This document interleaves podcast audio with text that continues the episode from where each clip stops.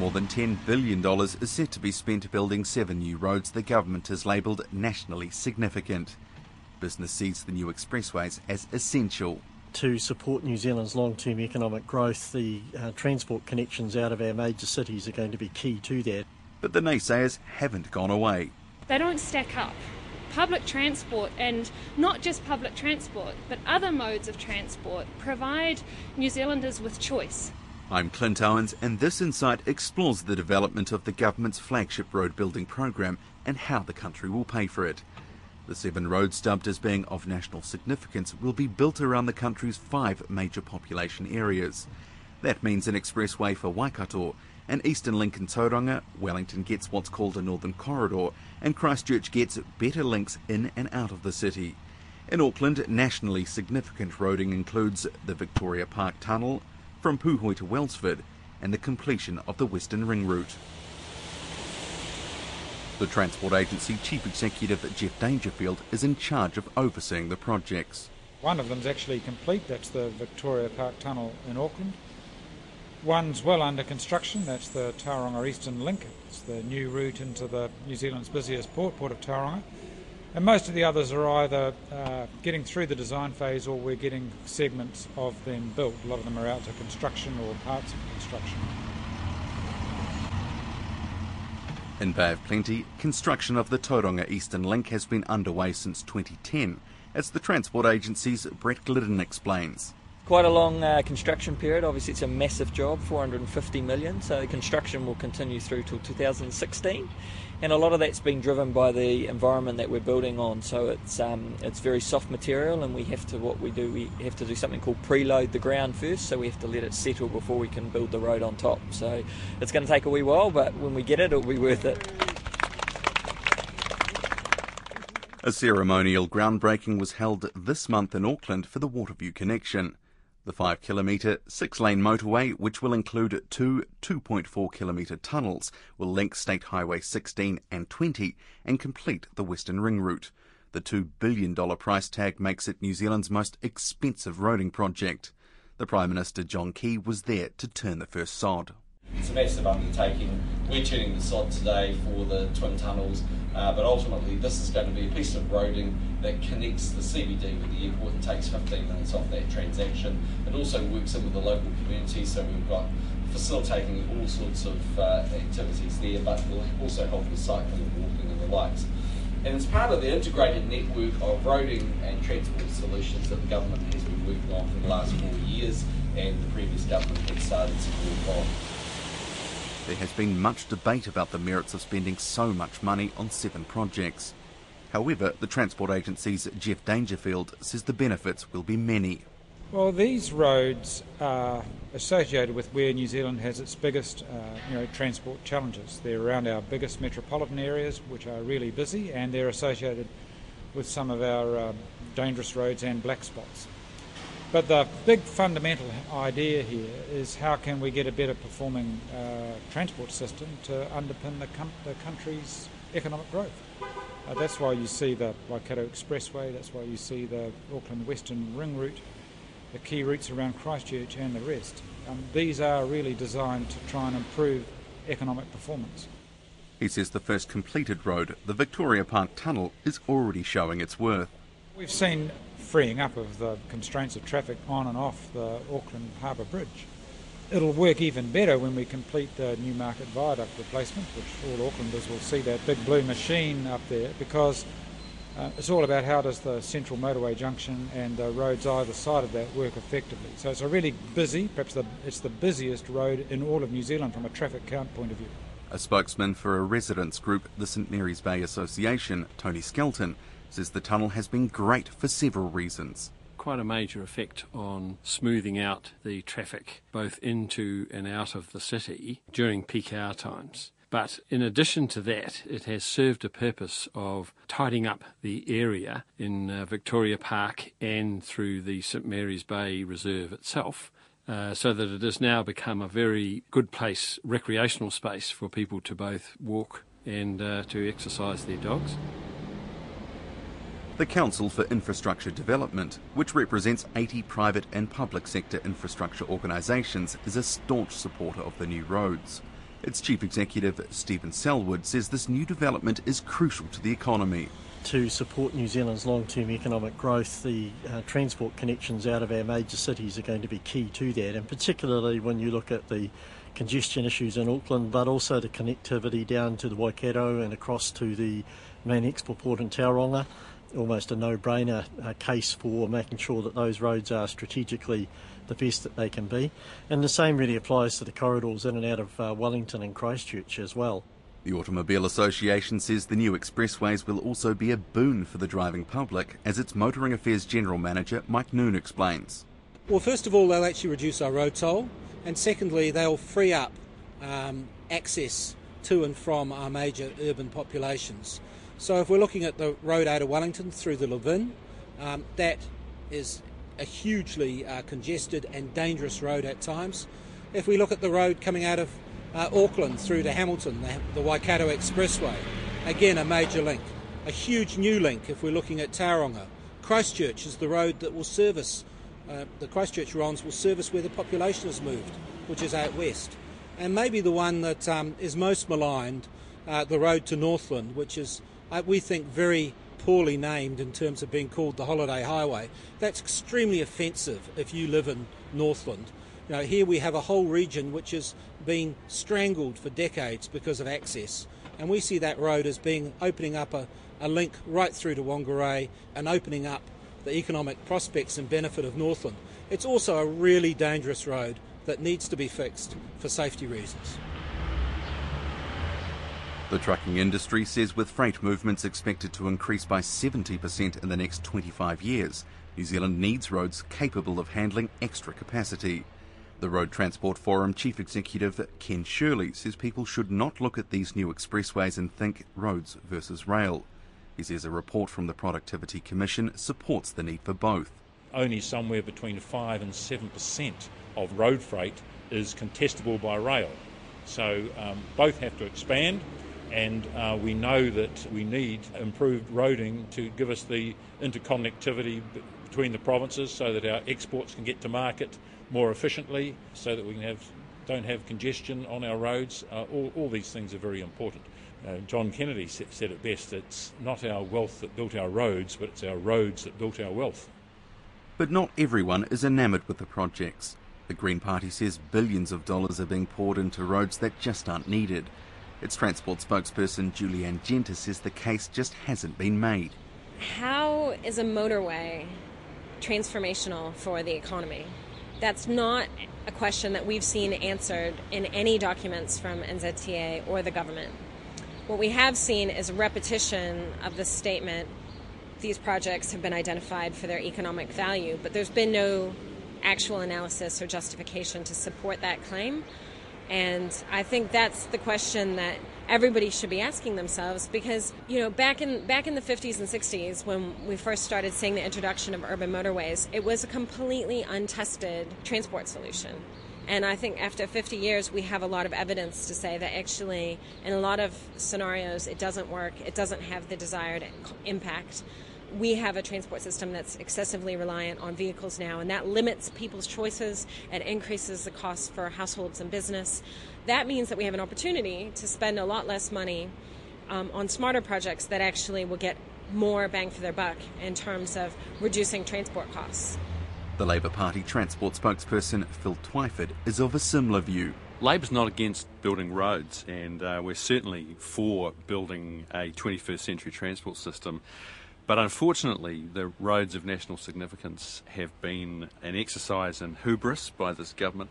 It's a massive uh, spending program, mostly poor quality spending, that will come to be a millstone around the neck of the taxpayer in this country. And uh, so, we, while we support some of the individual roads of national significance, we are highly critical of the way this government has gone about uh, kind of road building on steroids, you could call it. The Transport Minister Gerry Brownlee says the arguments by opposition political parties are irrational. I'm surprised by Labor more, I think, because you know, as a, as a party likely to lead in government at some point, uh, you'd expect them to have an understanding that having strong infrastructure is, uh, is is good for your economy. And in the end, uh, all that you want to do for social services, uh, schools, hospitals, welfare, retirement income, etc., all is dependent upon how strongly your economy is operating. These roading projects will significantly assist the productivity capacity of New Zealand to lift. From that perspective, they are very sound infrastructure investments that will serve the country for decades to come. For every dollar spent on the new roads, the Transport Agency estimates there will be a return of just under $2 worth of benefits. The Smart Transport Network represents a dozen mostly transport lobby groups. Its coordinator, Sylvia Zur, says the benefit cost ratios are poor by international standards. That's the average across all of them. When you look at the most expensive ones, for example, the Puhoi one or the, um, the Northern Corridor, for example, the Kapiti Expressway, there the BCR is way lower. So what they've done is by putting it in a package, you could look at it and it makes sense. But when you start looking at them individually, it doesn't actually make sense. The Transport Agency says each road has to be looked at as a complete corridor and not just piece by piece, as Geoff Dangerfield explains. Um, it's a bit like building a house. You know, if you if you did a you know an assessment of every room in a house, well, let's cut off the kitchen because it costs too much. You haven't got a house.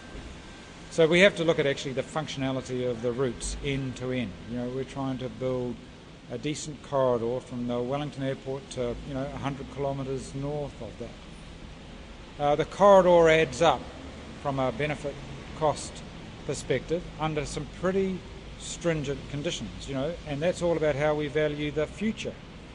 So we're actually, you know, being very demanding about how we bring those all those future stream of benefits into today's terms. Many other countries have much lower requirements around that than we do.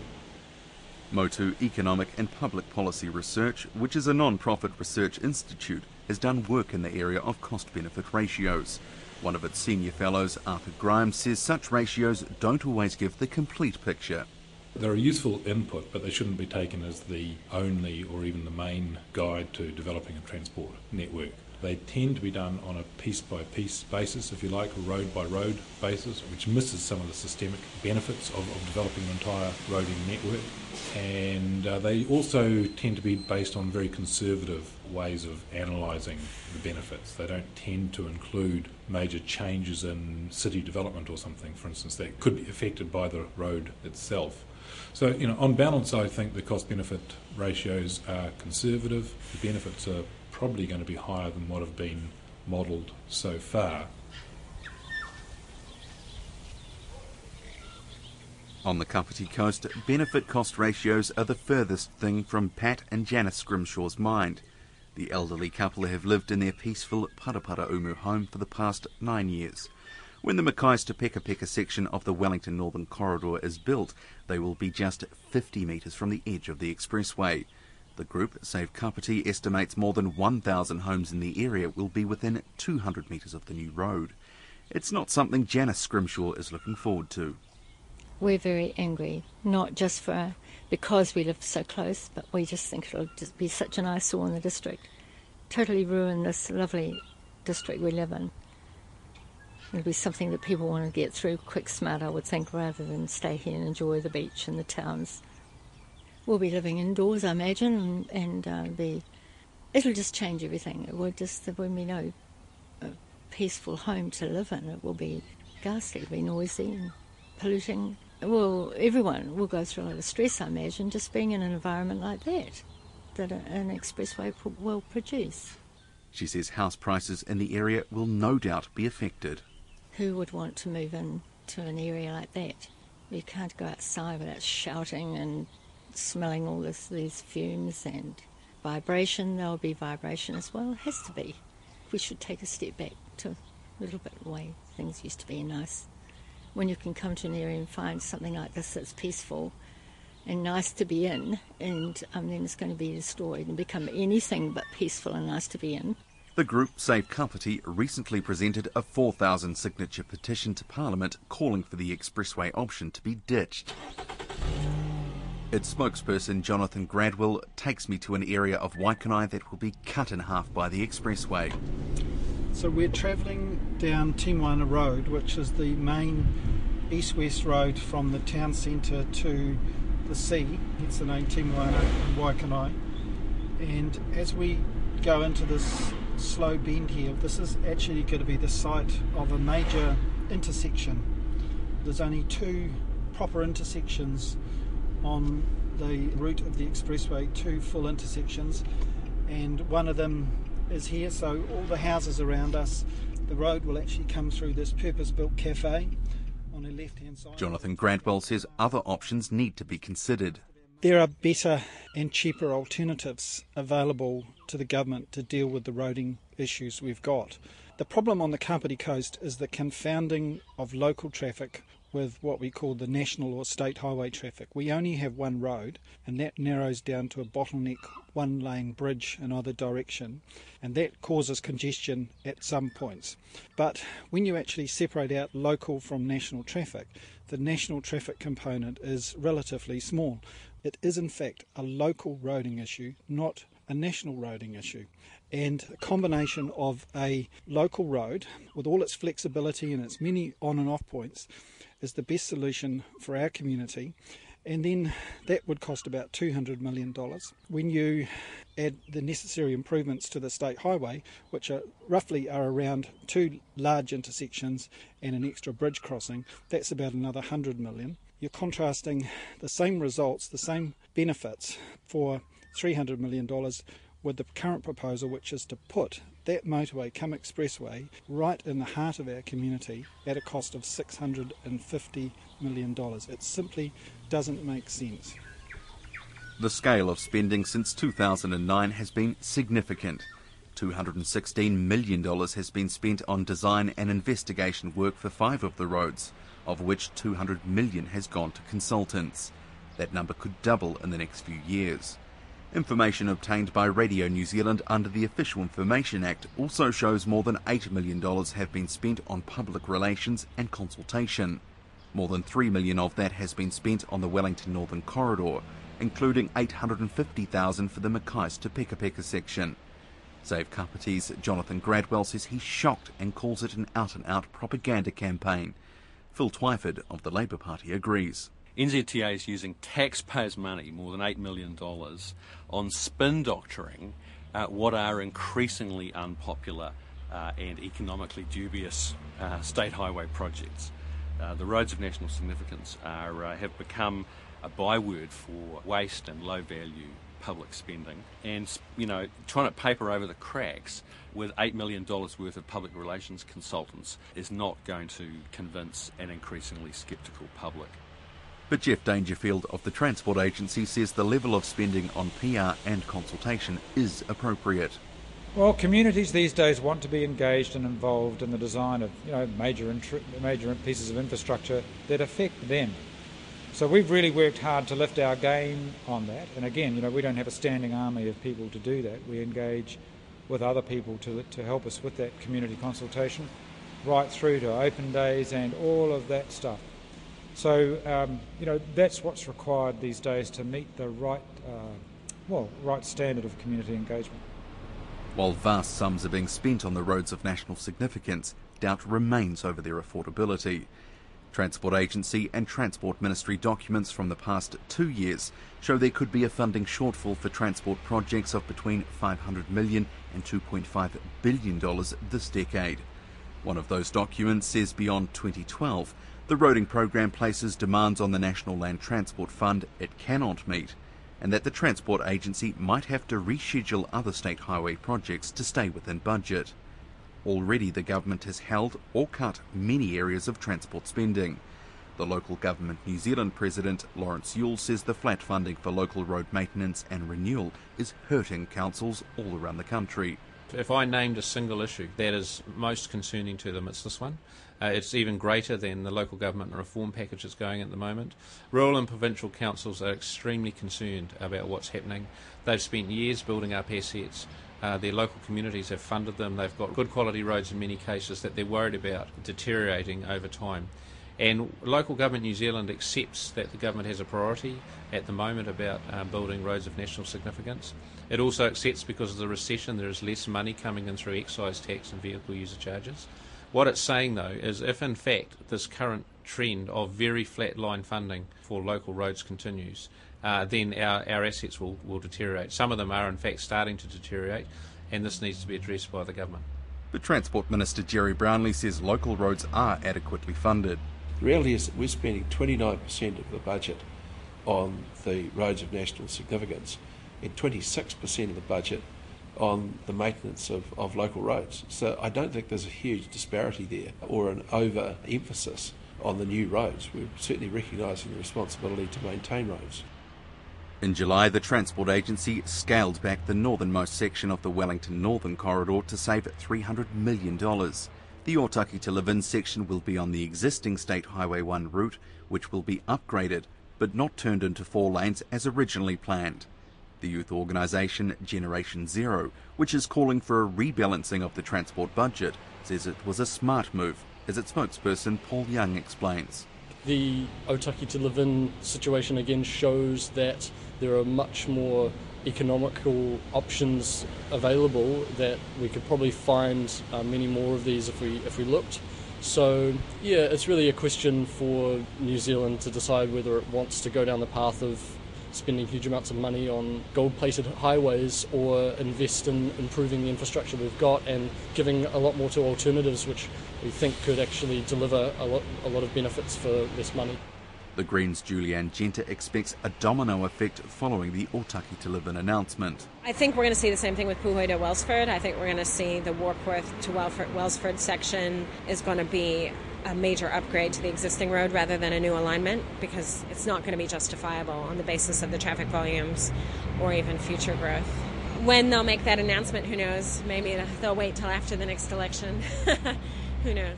but the Transport Agency says there are no plans to pare back any of the other roads.